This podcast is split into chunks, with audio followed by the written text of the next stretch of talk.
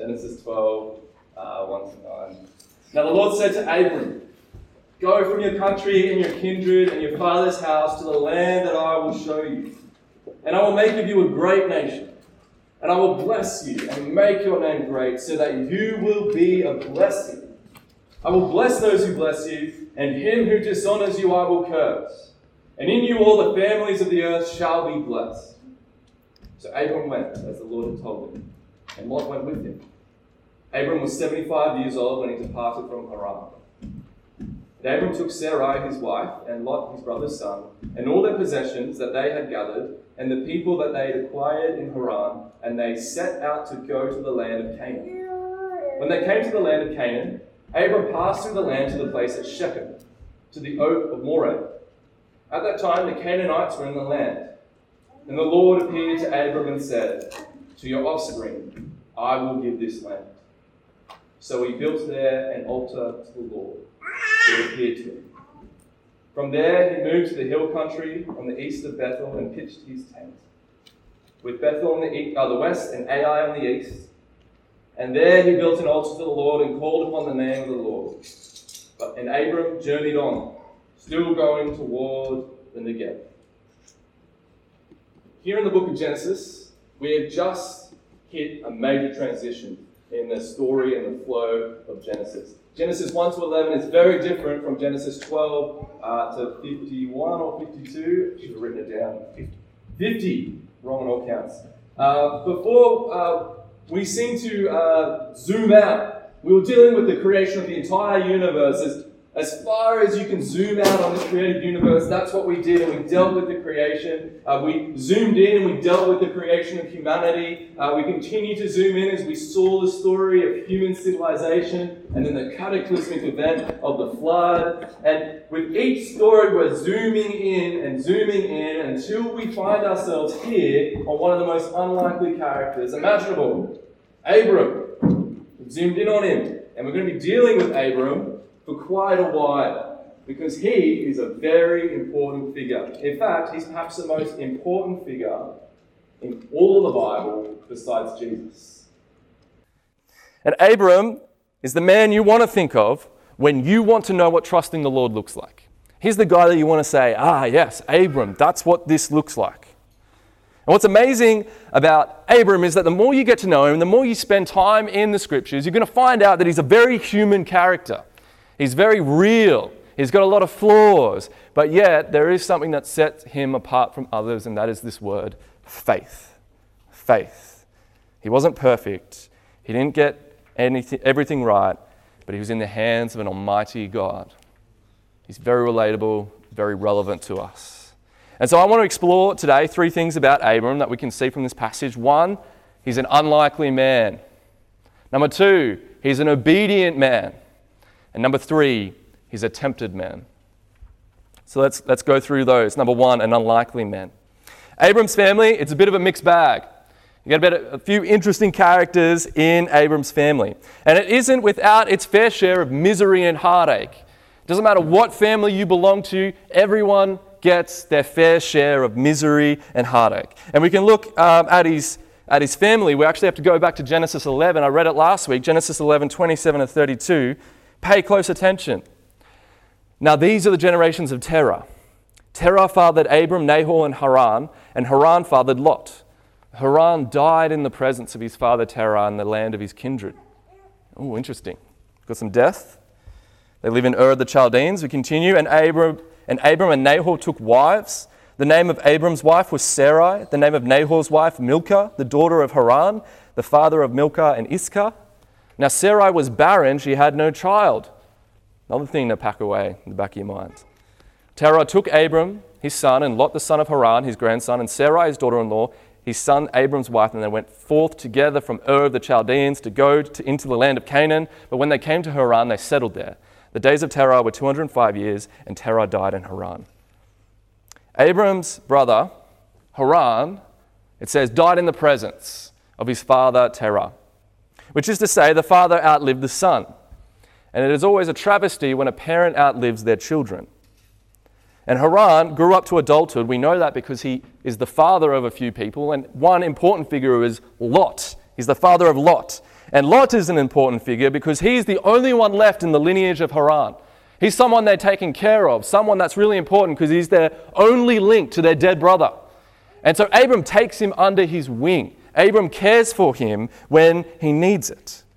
And another thing that is interesting is that after Haran dies, they begin to travel. Terah takes his son Abram and his grandson Lot, and they move from Ur to the, and they're going to the land of Canaan.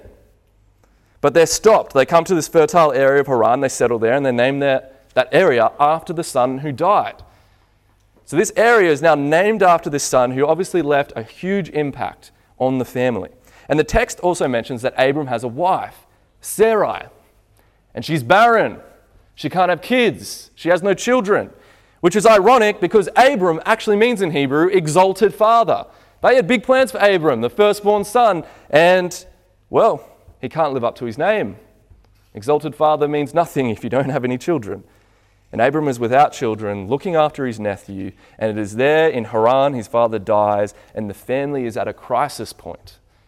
The family has gone through their fair share of misery, and to leave where they are is a big deal. But it's worth noticing that there is actually nothing about Abram that would make him important that I just read. There's nothing about him that would make you go, oh yeah, this guy stands out as someone that God would pick. His wife is barren. He's a pagan. He travels with his elderly father who dies in Haran. And all he has left is his nephew Lot. And if you know anything about Lot, he's, he's got some trouble there with that little nephew of his. But Abram was on a mission. God had called him to go. Verse one, now the Lord said to Abram, go from your country and your kindred and your father's house to the land that I will show you. He was called to leave his country, his kindred, and his father's house to a new land, a land that the Lord would show him. And already we see that God is requiring from Abram a great deal of trust. What would it take for you to leave everything behind and go to an undisclosed land? You just have to travel and hope that somewhere along the way God is going to tell you where it is.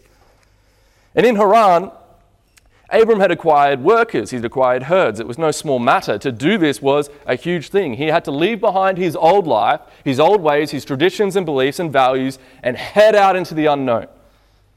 And with him, he had to take this whole entourage. There are a huge amount of people. It was no small matter. It's a huge logistical feat. It had a great deal of trust in God. It wasn't like, you know, you're twenty years old, you're in the fresh, fresh part of your life, you're thinking about uni, then God calls you to be a missionary somewhere in Cambodia, and you're like, oh yeah, I'll do it. You got, you got not much tying you down, do you? Abram had a lot tying him down. Oh, a lot tying him down. You know, it's like a Gary joke right there. Got him.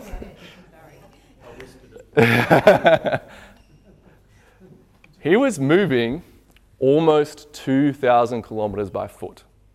It's impressive. My neighbor's chicken flew into my backyard. I spent about twenty minutes trying to round up this chicken until the neighbor's five-year-old daughter climbed over the fence and got it for me. I would not be able to logistically deal with what Abram had to deal with. It was a logistical nightmare. You had to go into you had to, herds and people into territories where you don't even know the language. Huge deal. I'll show you a map real quick. Hopefully you can see it. He's going all the way from Ur. You see that in the bottom corner over there? That used to be a coastal town. The water actually went all the way up to Ur. Modern day, it's a lot further out. But he had to move all the way up to Haran, pretty, pretty decent distance, and then all the way down to Shechem. Can you see where Shechem is? Big deal. It's like from here to Adelaide or something. I mean, I didn't, I didn't look it up. Probably don't quote me on that one. We're talking about probably a thousand people, probably more actually, because we know later in Genesis fourteen, Abram's able to field himself an army of three hundred eighteen fighting men. So if he's got fighting aged men, there's a lot more that goes along with those guys. And so with all these tasks set before him, I wonder how often Abram looked back on the city of Ur or Haran and longed to be back there. Longed to be back with permanence, longed to be back with comfort, longed to be back where safety is, security and permanency. But if he stayed, you would never have heard his name. Abram would mean nothing to you. We would not be reading him right now if he stayed in that city. But he went. He went. And if he stayed in the city, his legacy would have remained the same as his father before him. But God had a monumental plan for Abram. One of the hugest plans that God ever had for any human being that ever lived. And a plan that Abram had no idea the meaning or importance. And what was the plan? I will make of you a great nation. And I will bless you, and I will make your name great. That checks out, because this all came true.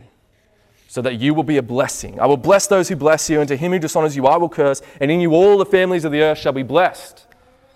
Abram, the man with no children, would be the father of a great nation, through which would come a blessing, a blessing that will, uh, all the families of all the earth would come underneath this blessing and be blessed by it. And God picks Abram, the least likely God, to, uh, least likely guy to make into a great nation. I mean, seriously, Abram, this guy, the dude with no children, the son of an idolater with a barren wife who is past childbearing age and a nephew that causes all sorts of grief and problems for him. This guy, this is the one you want, God. And God says, yes, this is the man for the job. Don't think for a second that Abram wasn't thinking the same thing as we are. When God calls him to it, do you think he was like, oh, yep. No, he was thinking, what on earth? How is this going to come into existence? How will this work itself out? Why me? I'm a nobody. No prospects. Doesn't sound feasible. And what does Abram do? Verse four. So Abram went. He got up, packed up all his stuff, packed up all his tents, and he went, as the Lord had told him. Leads us to our second point. He was an obedient man. God called Abram and he went. And it didn't matter that it was a large operation. It didn't matter that Abram had to move uh, over a thousand people, over two thousand kilometers. God called Abram and he went. And verse four, so he went as the Lord had told him, and Lot went with him. Abram was seventy-five years old when he departed from Haran, and Abram took Sarai his wife and Lot his brother's son and all their possessions that they had gathered and the people that they had acquired in Haran, and they set out to go to the land of Canaan. And then when they came to the land of Canaan, Abram passed through the land to the place at Shechem, to the oak at Moreh. At that time, the Canaanites were in the land. And we know Abram as the father of faith for good reason. We don't just throw the, that phrase around. We don't just pretend he's the father of faith, because Paul talks about it heaps in Romans, even though that would be true regardless. But we know for a fact he's a man of faith because of what he does. He shows us what it means to trust God, to take a step into the unknown, knowing that God will be with him. And obedience is just that. Often it's a step out into the unknown, knowing you are in the hands of a good God. Have you ever had kids? You're trying to tell a kid what to do and the kid says, why? Why? Why? And then you explain to them why. And if the reason is good enough to them, then they'll obey you. Well, is that really obeying? It's actually accepting, right? It's just accepting, uh, agreeing almost with what the parent is saying. You're, the kid is asking the parent to negotiate with them. And often we come to the Bible and the things that the Bible commands us to do, and we won't do them until God gives us a really good reason to do it. Are we obeying God, or we are just agreeing with God? We just got to get, you know, God, can you convince us, please? Can you just tell us why this is a good idea, and then maybe I'll do it? That is not obedience. That's called agreeing. And God does not call us to agree with him. He calls us to obey him. And in things of Scripture where you struggle with, or you don't know whether or not it's going to bless your life, trust God. Be like Abram. Take a step into the unknown. And after all this time, all this effort, Abram comes to the land of Canaan. This is the land that God's going to give him, the land of Canaan. Abram doesn't know it yet, but there's a problem. Verse six, the Canaanites were in the land. That's a big problem. You got a whole nation in there. This is the place you're going to give me? Imagine traveling, traveling all this way, and then the land that God is going to give you is occupied. Someone else has it. All that effort, all that way, and if you didn't trust God, you'd be quite disillusioned. You'd be pretty upset. You'd be like, what on earth? I came all this way. Now there are Canaanites here. But then God says to him, verse seven, then the Lord appeared to Abram and said, to your offspring I will give this land. This is the land I will give you. And Abram looks around and goes, old mate's over here, there's heaps of things going on. This land, no, he says, he worships. Because it says, he built there an altar to the Lord who had appeared to him. What is Abram's response? Worship. He moves on to the hill country, east of Bethel, pitches his tent with Bethel on the west and Ai on the east, and there he builds another altar and he calls upon the name of the Lord. He knew that God would come through. He trusted that God was powerful enough to make this come true. God was going to come through on his promise. And Abram did what any good ancient man would have done at his time. He builds an altar and he sacrifices an animal to God on that altar. And yet despite this, God's promises are still a far way off. And so we've got a lot of things to add to the list for Abram as to whether or not this promise can actually come into existence. He's got no offspring. The land is occupied. And it's interesting. It's like God is stacking the odds against himself, making it harder and harder for this thing to come true, so that when it does come true, God is shown to be all the more glorious. God is shown to be all the more amazing in the way that he can bring these things into existence. And it speaks volumes about Abram's character that he responds with worship. So how, how do we do when things look tough? How do we do when God tells us that he's going to give us a land and we travel two thousand kilometers and we find out the land's occupied? Do you worship? Abraham can te- or Abram can teach us a lesson. He builds not one but two altars to the Lord. And a very interesting phrase shows up. He calls upon the name of the Lord. Abram is now a devoted follower of God. He's come on a journey, but he's arrived. He is a believer. He's a believer in a world that has largely abandoned belief in God. Now, we know that there are some pockets of believers around the place. It's not just Abram. He's not the one man in the world that follows God, but he's in a minority. We we run into this other guy named Melchizedek, and he's a priest of the Lord. We'll, we'll deal with him when we get to him. There are other people around, but Abram now becomes a follower of God. He becomes a follower of the God that will soon to be, become known as the God of Abraham and Isaac and Jacob. And we haven't seen this phrase, begin to call upon the name of the Lord. We haven't seen this phrase since Genesis four. Do you remember Genesis four, verse twenty-six? At that time, people began to call upon the name of the Lord. We haven't seen it until now. Abram abandons his pagan legacy, devotes himself to the one true God. And it was at this moment that he has left his father's house behind. He left it behind thousands, thousands of kilometers ago, but he brought it with him, and now he leaves it behind and he's following this God. He has left behind the gods of his father's house. He leaves behind his kindred and he begins to live out this new legacy. Abram has a new legacy now. He's a fully convinced believer. He sees the challenges facing God's calling on his life, and he responds with praise. Now, when struggles and issues come and face me, do you know how I respond? Probably with some feverish, anxious prayer. Or I just get disillusioned. I kind of just give up and I just float around for a little bit until God does something else. And I'm like, oh yeah, God is still with me. Pff, I just need to believe the scriptures. But Abraham, nah, he's, he's a much better man than I am. He believes. He responds with obedience. He responds with joy. He responds with worship. We have a lot to learn from this man.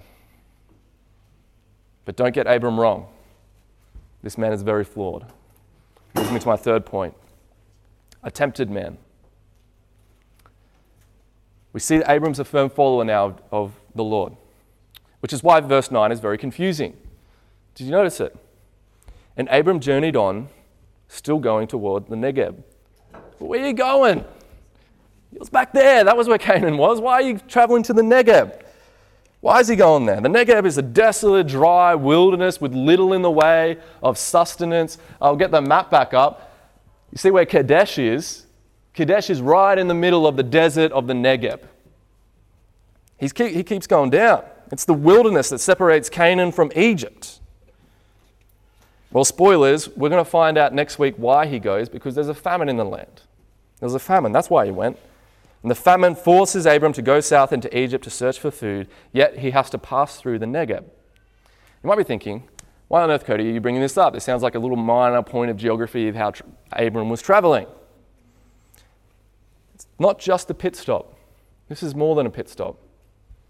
It's a little bit of foreshadowing. A little bit of foreshadowing. Whenever we hear someone going into the wilderness, our ears should perk up. We should think for a second. This is the first time this is happening in the Bible. Actually, there is another time when Adam and Eve get kicked out of the garden, and they're forced out of the garden. But it becomes a common theme throughout all of Scripture that when God calls someone, they go out into the desert and face temptation. And the desert symbolizes temptation. And when anyone is called by God and buys into his mission, they face a moment of temptation and they go out into the desert. For instance, when Israel is re- uh, is rescued from Egypt and they're rescued from slavery and they're pushed out into the desert, they wander for forty years going in these big circles all around the desert. Why? Well, that was their forty years of temptation, which they failed. When Christ is baptized and receives the Holy Spirit, what happens to him after that? When he's commissioned by God for his ministry, he goes out into the desert for forty days and is tempted by Satan. Well, Abram is going to face the same thing. He's going to be tested. He was going to be tested. And he passes through the wilderness into Egypt. And immediately we realize that something is going to happen. Some temptation is going to face him. And it's often that way for us. When you become a Christian, when you follow Jesus for the first time, you've got a target on your back now. You have just signaled to the kingdom of darkness that I have now stepped outside of that and I'm going this way. You now become an enemy of theirs. And they do not like it. They're going to ramp up all of their temptations. The demons are going to ramp up all of their efforts to snatch that seed that was sown. That moment of temptation is always there for everyone who is used mightily by God. And he tempts us in many ways. He tempts us from, by keeping us home from church. You see some people, they buy into the message of the gospel and then pff, they're gone. And you're like, wow, what happened? I've had people say, yes, Jesus rose again from the dead. I believe in Jesus. I trust in him. And then they're just pff, gone. Temptation came and they're gone. And I'm just thinking, ah. Oh, that's so sad. Like, it breaks my heart when that happens. Sometimes he tempts us by making us disconnected from our brothers and sisters. He can keep us lost in idleness. Have you ever had that? Too much time on your hands? I know when I've got too much time on my hands, I don't usually tend towards righteousness. I tend towards temptation. Satan knows where you're weak, and he doesn't play fair. He doesn't care. He doesn't think, oh man, they've had a, they've had a tough week. They've had a tough week. I'll give them a break this week. No, he's like, that is the week I'm going to nail them. That's the week I'm going to get them. He hates you. He will destroy you. He'll hit you hardest where he knows you will crumble. He will get you. And every temptation has to be walked alone. That desert has to be walked alone. But we have an advantage that Abram didn't. We have the body of Christ around us to strengthen us, encourage us, correct us. Abram was floundering as a new believer in God. I'm sure Abram's got a target on his back now. You know, Satan's looking out for that seed of the woman that's going to come and crush his head, and he knows God is doing something now with this guy named Abram. Let's get him. Where's he going to get him? Right where the promise is, in his offspring. We're going to find that next week. But Abram, you know, he lived in a lawless world without restraint, surrounded by violence. It's very easy to waver in that world. Very easy to waver in that world. Very easy to no longer trust God in that world. It was easy to fear. And Abram was traveling through the desert of temptation and he comes to Egypt. We're going to see how Abram stacks up to that temptation. But we're all like Abram. Although Abram was the father of faith, he wasn't the father of perfect faith. We must remember that. He represents us all. All of us who have put our faith in God, we often falter and struggle. We take our eyes off the prize. But our hope is in God. It's not in ourselves. If there's one thing that we can take away from Abram, it is this. God called Abram and he went. If you can take that, that's all you get, that God called Abram and he went, you will get a lot from this. And all throughout the Bible, there's this repeated theme. When God shows up to people, he tells them to go. He tells them to go. Whenever God shows up, it's to deliver a mission, to give a plan, to articulate a purpose. This is who you will be when God shows up in your life.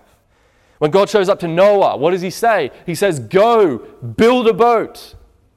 When Moses sees this burning bush, it's not so that God can be like, hey, Moses, I'm real. You need to go back to your people. No, he says this. He says, go to Egypt. Demand that Pharaoh release my people. When God shows up to Joshua, he says, go over the Jordan into the land I'm giving you. When God shows up to Gideon, he says, go and save Israel from the hand of Midian.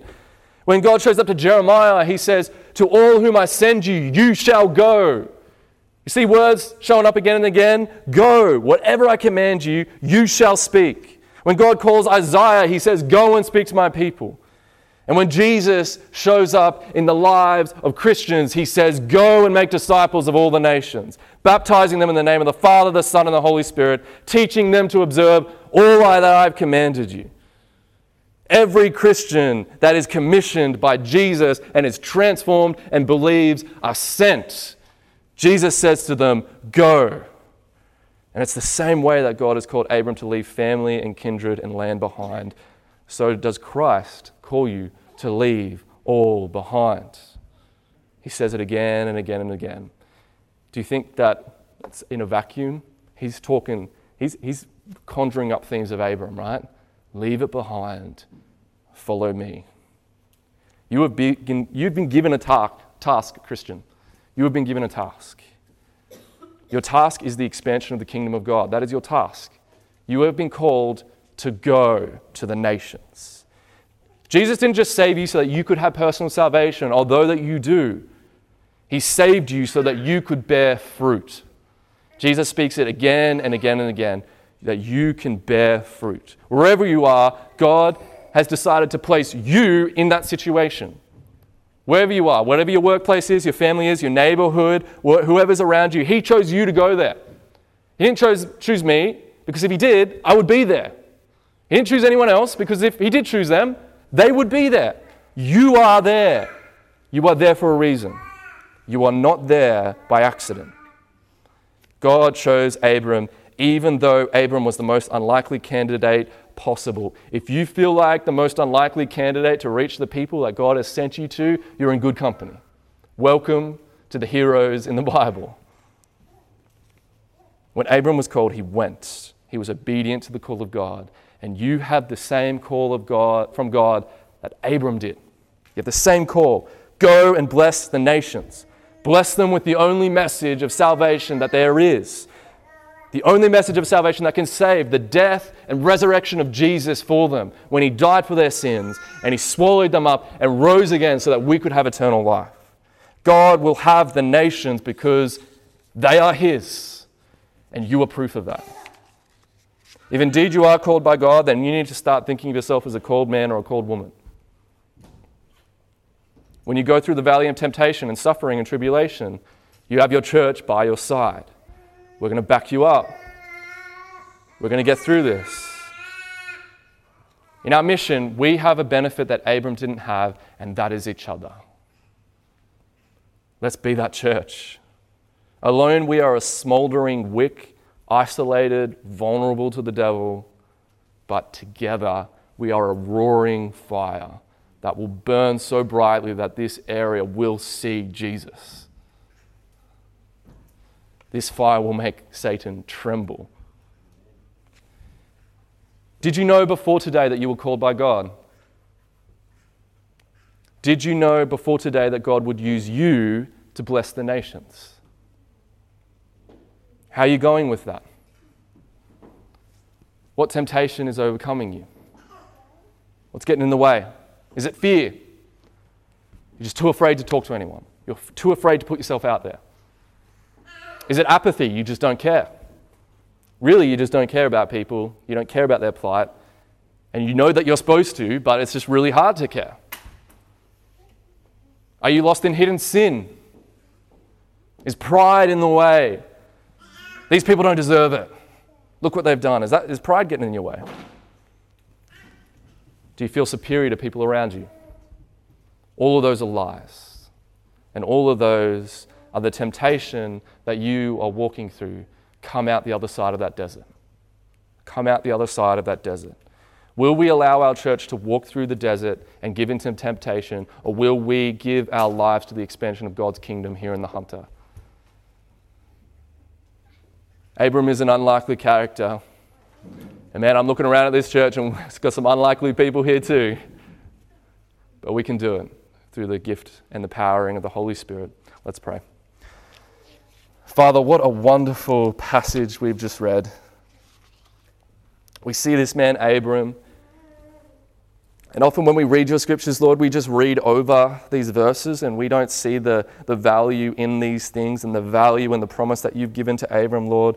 But we know that Abram is a man of faith, and he's a man that trusted you. He's a man that went even though it was hard. And Lord, we haven't had to do anywhere near as much giving up as Abram did. We don't have to move. We don't have to lead a thousand people over a perilous journey. Lord, then why is our faith so weak and our courage so small? Lord, you know what is going on in the hearts of these people, and so I pray, Lord, that your spirit, spirit would be doing what is necessary, Lord, to convict them, to show them the truth, to show them what's necessary in following you. Lord, as they sing these ne- this next song, would these words be a battle cry? Would it give them all the energy that they need to go out into this world? And Lord, would we see the Hunter won for Jesus? Lord, you have chosen us to reach it. And Lord, you know how weak we are, but in our weakness, you can show your strength. Please, Lord, we pray, give us this area in Jesus' name. Amen.